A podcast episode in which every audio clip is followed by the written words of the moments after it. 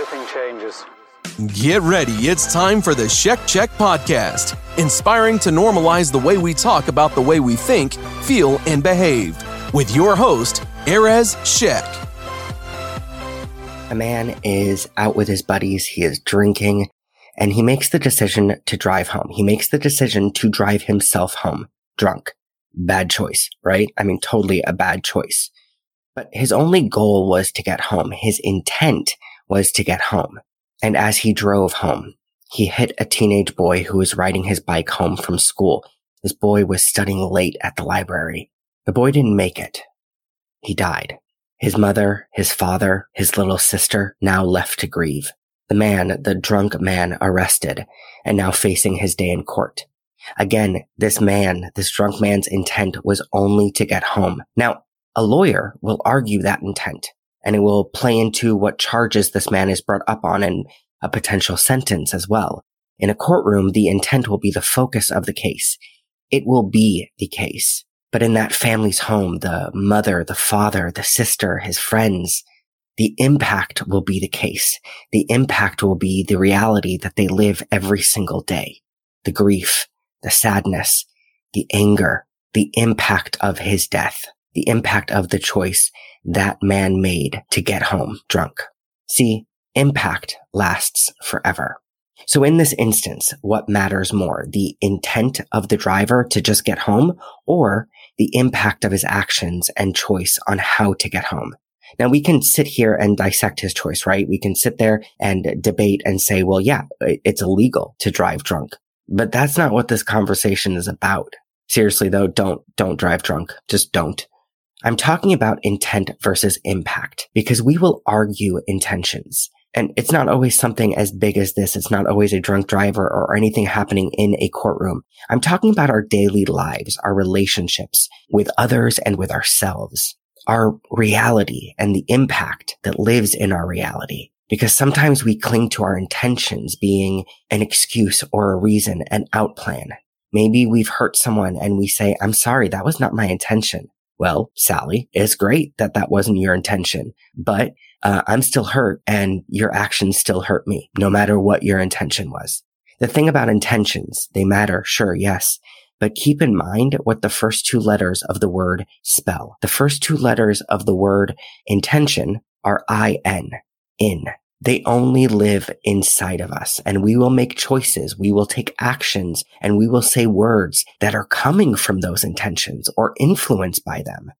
And those actions, those choices, those words, they live outside of us. The effect of our actions, our choices, our words, they live outside of us with the people we were around or are around, the work we do, the situations we encounter. And yes, sometimes our intentions match up with how they affect others. And sometimes they don't. We might not talk about intentions if the result matches, right? We will be proud of the actions or the choices we made. We will actually be proud and claim our actions and our choices instead of clinging on to the intentions because, hey, everything went well. Everything went according to my intentions. So why bring up intentions? If they don't match though, if they affect someone or people or a situation in a less desirable way, we will cling on to those intentions to defend ourselves.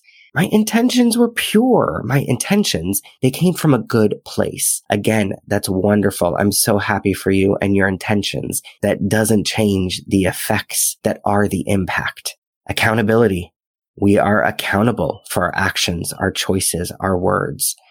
While everyone is in charge of their feelings and how they work through them or with them and how they react, that does not mean each of us are free from the choices we made that influenced the reactions in others. I totally get that we like to make that disconnect because we don't like to see how we are accountable in things. See, because if you think about it in that courtroom, the intent becomes a focus of the trial. But life, life is not a courtroom. We don't live by the rules and ethics and the debates of accountability that exist in a courtroom. As human beings, we live and thrive in an emotional space with others. We can debate or cling to our intentions to absolve us from things, but really all that does is create a very self-centered way of living because we ignore the impact We ignore how we have impacted people in those less desirable ways typically. We can find all the pivots in the world with our intentions, all the ways to twist away from the impact of our choices or our actions. Yet the impact doesn't ever go away. The impact is an imprint that is left on those around us. Question becomes, do you choose to own that? Do you choose to be accountable for that? Not blame yourself, but hold yourself accountable to what existed outside of you, not what you held inside of you. So that's today's Shek Check. Maybe take a look at a time where your intention didn't match up with the impact. Maybe in a discussion with someone or in a relationship or in a situation.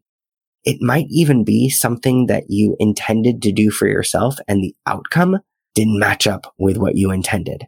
Write down the intention. Write down the intention that you had. Then write down the impact the choices you made from that intention had on someone or something or on you or at least your understanding of the impact. Just write each down as you know them without judgment and just look at it for a while. It's not going to be easy. It's actually going to be tough and it's going to feel ugly, but you know, sit with that, sit with that ugly, face the ego a little bit. And remember, this isn't an invitation to blame yourself and to sit with blame or shame. It's just an invitation to create space and to see the difference. And then, you know what? Check out the blog post for this episode on theshekcheck.com. The link is in today's show notes. The reason why I want you to do that is because I want you to leave a comment at the bottom of the blog post and let me know what you think of or how it made you feel or whatever.